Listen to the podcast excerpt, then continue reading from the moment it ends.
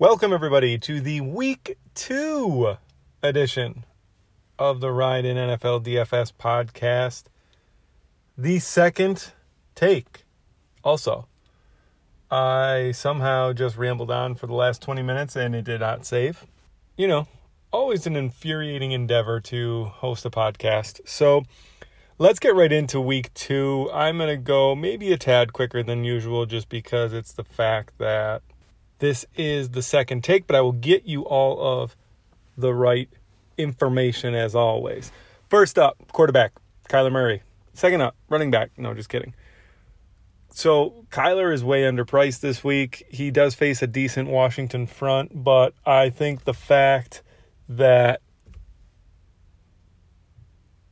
the cornerback matchup for, you know, DeAndre and Christian Kirk and Larry Fitzgerald is just it's fabulous. Um, I think that they can really beat their man in this matchup. It's a good matchup for the wide receivers. Kyler may need to, you know, buy some time with his legs or hope that his line can contain um, Washington's pretty ferocious front.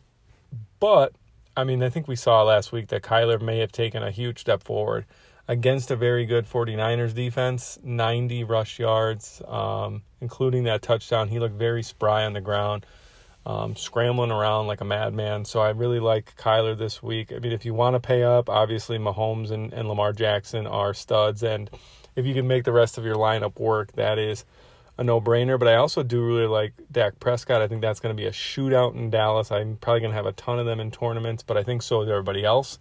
So if that's the case, you're going to have to be a little bit different. I really like Tom Brady this week. I think um, he is going to be able to pick apart uh, this Bucks defense for sure. Uh, excuse me, this Panthers defense for sure. I mean, under Kyler Murray, I don't really see much. Um, I guess you can go to Jimmy Garoppolo, but he's basically weaponless against the Jets. Um, I think maybe people will go back to Mitch Trubisky, but let's not get too excited about uh, you know a three touchdown game against the Lions in which most of the production came in the fourth quarter. He he did look not great for the first you know 40 minutes of that game. So let's not get too carried away. But those are the guys that I'm considering. Um, probably going to be Kyler and Cash though for sure. At running back, this is going to be the first week that I don't have Christian McCaffrey and Cash. I think. I thought it was going to be last week, but I ended up getting on him. Thankfully, it worked out. I just, I mean, if they're only going to target him three or four times a game, he's not worth 10K, and I'm not putting him in my in a cash lineup until I see that he's going to get eight targets, or he comes down to like 8.5 or 9K because that's just not. He's not going to luck box into two touchdowns every week to hit value. Like imagine if he only had two touch. If imagine if he only had one touchdown last week, he would have barely two xed salary, and that's not good. Um, but I really like Zeke this week. Uh, there's going to be a ton of points scored in this Dallas Falcons game. Zeke's on the field pretty much the entire game. You know, Tony Pollard's really an afterthought. He spelled him a few times, but that was it. He's involved in the passing game. He got a feed me tattoo across his belly button. I mean, just checks every box.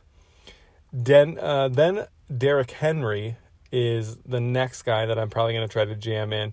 Facing the league's worst rushing defense after one week, you know, take that with a grain of salt. But um, I really think, and you know, the the way that they just feed him the rock. He had 30 carries against Denver, even though he was only getting three yards a carry or so. That's not going to happen against the Jaguars. He's going to be ripping off runs. I can guarantee it.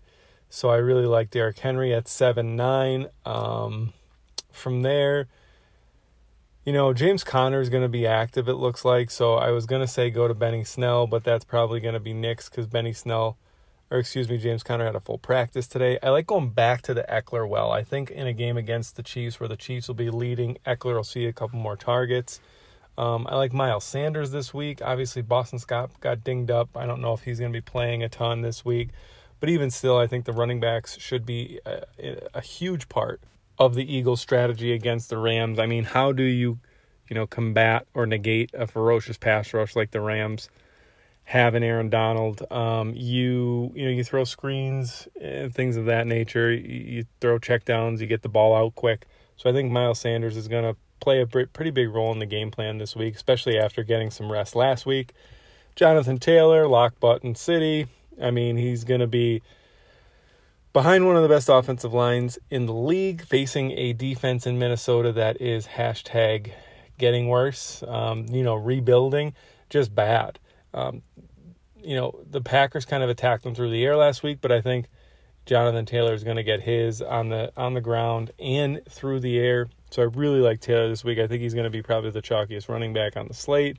Um, I even like his backfield mate, Nyheim Hines. He's probably going to get a ton of targets as well. Probably not for cash though. Um, Rojo's looking good against Carolina, who just let the Panthers running game just destroy them. So I think you know Rojo could definitely see uh, a pretty big fantasy day. Maybe even Lenny Fournette uh, in tournaments, uh, but that's about where I draw the line at running back. You know, uh, Adrian Peterson looked pretty good. I probably won't roster him. I am not interested in Frank Gore this week. I don't care how many carries he gets, you know, against the 49ers.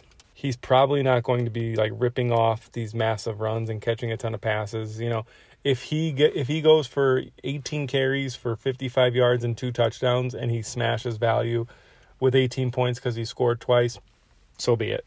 But I'm not going to uh, be a part of it for sure. Um, I don't really see many running backs under there. Maybe James Robinson in tournaments, but for cash, I'm mostly considering. Um, I'll say that McCaffrey is still a, con- a cash consideration for sure, but Zeke, Derrick Henry, Miles Sanders, um, and Jonathan Taylor are the guys that I'm really looking at hard. At wide receiver, Davante Adams, another great matchup. The Lions are absolutely abysmal in the back. Um, you know, they're also a little bit dinged up. I think if the Packers' game plan is to just keep feeding Davante Adams, he should have another 30 point game, to be honest with you. However, we always talk about how variant the wide receiver position is, and that's completely true you know, Davante Adams could get 12 targets this week, and just you know, because of the nature of how how much variance there is in actually throwing and catching a 20, 30, 40 yard pass, he may only catch five of them for 60 yards or something like that, and then like just crush your lineup. That's why I kind of tend to, you know, if I had like a, a 1v1 decision to make there, I would lean Derrick Henry and, Ezekiel Elliott just because most of their touches are handoffs.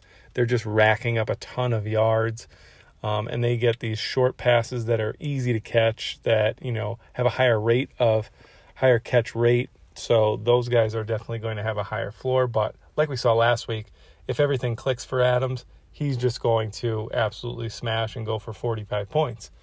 So a wider range of outcomes for sure um, with Adams, but if I'm going, I'm I'm gonna lean running back for sure. Um, in, in those situations, not saying I'm definitely rostering Adams. Like if I have the the choice to roster one of those guys in Adams, it's a possibility, but definitely not. You know, choosing to roster a bunch of low volume, low priced running backs in favor of Adams. That's for sure. Thielen's a beast. He's probably going to, you know, just keep getting fed targets like he did last week. Uh, eight targets, two touchdowns. Um, pretty good matchup as well for him. Um, Robert Woods, just Rams just manufacturing touches for him. You know, throwing him the jet sweep, um, doing all kinds of misdirection throwback screens for him. They wanted him to get the ball. And if he's going to see all these targets and all these yards every week, the touchdowns will come. I know last year he only scored three touchdowns. Um, you could you could probably say he he with the amount of yards that he uh, racked up last year, and just already in week one, you know, you see how they're trying to get him the ball. You probably would expect him to score closer to five or six touchdowns at least. So I think he has a good shot to get in the end zone this week. Uh, the Dallas Cowboys wide receivers are extremely underpriced. Um, I love them in tournaments. You know, fire up Cooper um, and Michael Gallup, maybe even CeeDee Lamb and Cash, but I think that might be a little thin. From there, the crowd man, uh, Jamison Crowder. I would absolutely go back to him this week, but he still hasn't practiced this week. It looks kind of iffy for him, so probably not. Um, if he gets in a full practice this week and he's off the injury report, then absolutely. But as of right now, a little bit hesitant on him. Um, if Kenny Golladay were to sit again, I think I might go to uh, to not to Marvin Jones, but to Danny Amendola. Amendola is that slot type receiver that has those guaranteed receptions when he is on the field. You know, if he sees seven targets, he's probably catching five of them. Russell Gage is a maybe for me. I mean, the fact of the matter is, I think he's probably going to have up and down weeks and and you know have interchangeable big pass catching weeks with Hayden Hurst and Todd Gurley and some of those ancillary pieces. You know, Julio and Calvin will get theirs, but I don't think Russell Gage is going to catch nine passes every week. Preston Williams is interesting because if DeVante Parker plays, that probably kicks uh, Preston Williams into the slot and he avoids Tre'Davious White, and it's the Jamison Crowder effect. It's why Jamison Crowder absolutely smashes Buffalo every time he plays them, and it's why I was so high on him last week because you're almost forced to target your slot and short receivers, your tight ends against Buffalo because Tre'Davious White just absolutely takes away your number one receiver. So I think I like Preston Williams if Davante Adams or excuse me DeVante Parker plays. You know, I think a lot of people will flock to Preston Williams if if Parker's out, but I think that might actually hurt him. Um, in that case, I think I might you know look to Gesicki, who will probably be in the slot a lot in tournaments. Um, from there, Diontae Johnson's probably going to be the chalkiest receiver, I would think. He gets that Monday night price neglect where, you know, DraftKings would probably have priced him 800 to $1,000 more expensive if he played on Sunday and the pricing factored in how many targets he got. He got 10 targets against the Giants. So definitely Diontae Johnson is someone who is being highly, highly, heavily considered in cash for me. And then also Parris Campbell and Scotty Miller. Uh, I think you could even play Campbell and Jonathan Taylor together. That's not a big deal for me. Campbell saw seven intermediate or longer passes last week, uh, and he only saw six in the previous season in seven games. So they are definitely trying to get him the ball and a little bit more downfield. Though he he's like more of a of an he ran more intermediate routes uh, in week one, which it bodes well. If Godwin is out, I think I really like Scotty Miller against this Bucks team. I mean, Evans in tournaments most likely, but Scotty Miller, very cheap, shifty, um, going to catch a lot of short passes and, and do work with it after the catch. High floor type guy allows you to get your expensive running backs in type player.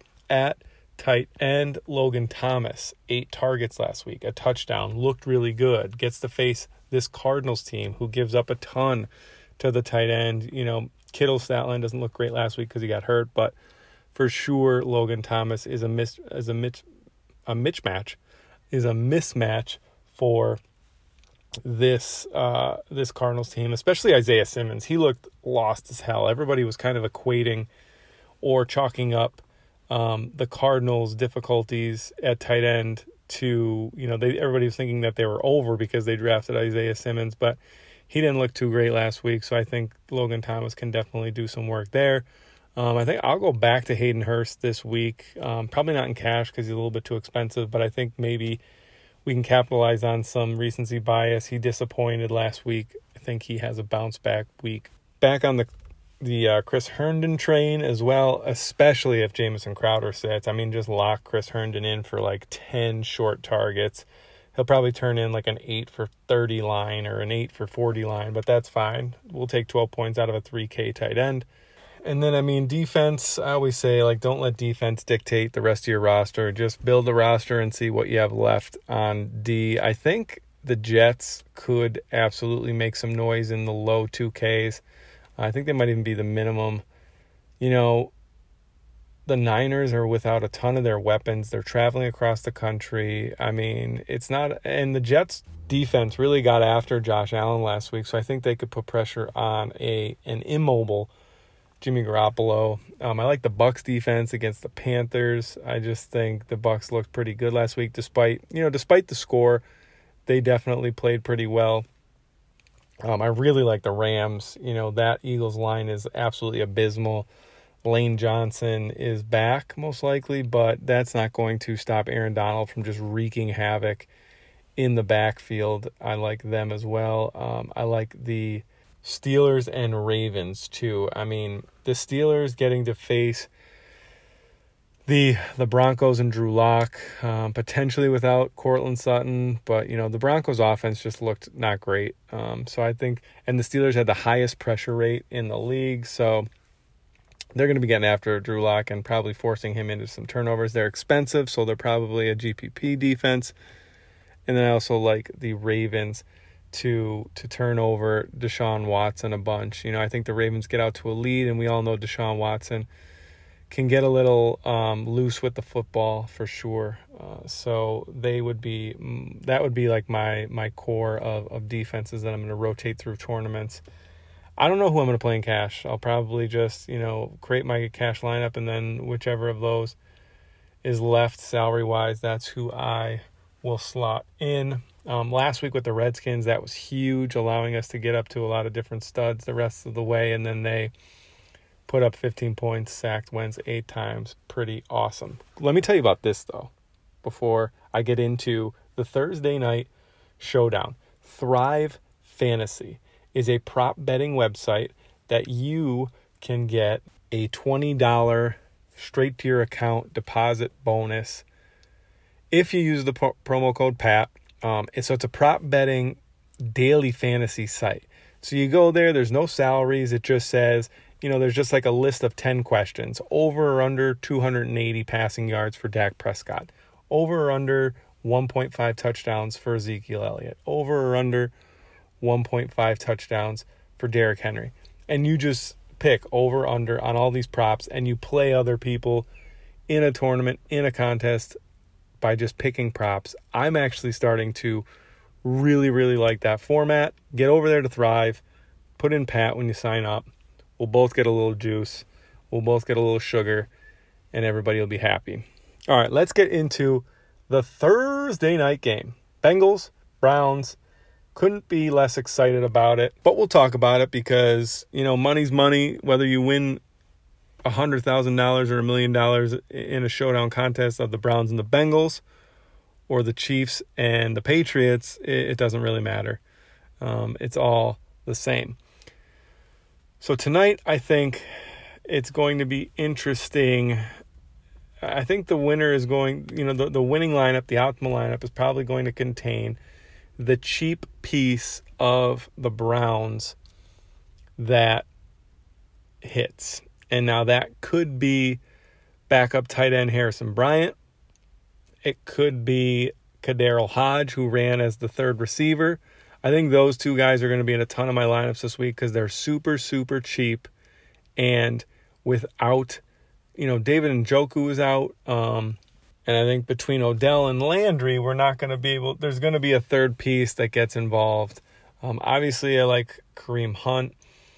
I think that he makes for a solid captain tonight. Uh, you know, if he catches, if he can fall into the end zone once or twice, he'll he will absolutely be the captain because you know he's going to have yards and receptions.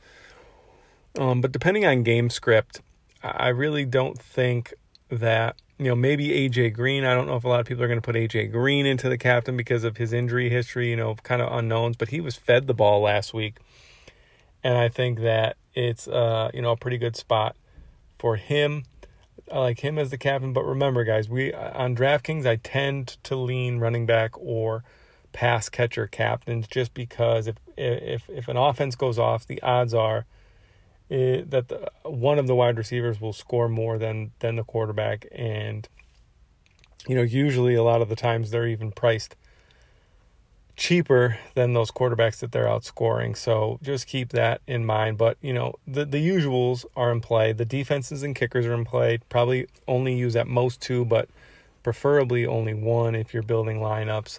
Um, and then correlate, you know, around your captain. If you if you go Mixon as your captain, it probably means the Bengals had a, a really good day uh, defensively as well. So get them in there. Um, it probably means that Baker's throwing a ton in in the second half. So maybe you get in Jarvis Landry and KhaDarel Hodge or something like that. Um, but the pieces for uh, John Ross, you know, I'm just rambling right now. I'm just throwing out names and seeing what what sticks. But John Ross played a ton of snaps last week. He actually played ahead of Tyler Boyd a little bit. So I think he is an interesting play as well. CJ Uzomah was on the field a ton. So, you know, we're just rotating these guys through lineups, picking a captain, picking your favorite captain, the guy that you think has the best value, and then trying to make correlated lineups around them. But I do think, I mean, I like John Ross. I like the Bengals receivers this week, and I like getting KhaDarel Hodge or Harrison Bryant in a few lineups as complete like $400 dart punts. Um, let let your the rest of your lineup look awesome, and then if they can catch a couple balls, then you are, you know, on your way to a big payday. All right, that'll do it for this week's Thursday rundown of the Week 2 NFL DFS slate. Make sure you join Thrive Fantasy uh, with the promo code PAT. You could also join fantasypoints.com with the promo code PATJames10 to get my full showdown write ups. Uh, and I will be back on Saturday with the core four, my updated thoughts, and my Sunday night showdown rundown. All right. I'll see you guys. Good luck in week two. You are listening to The Riding NFL DFS podcast with Pat James.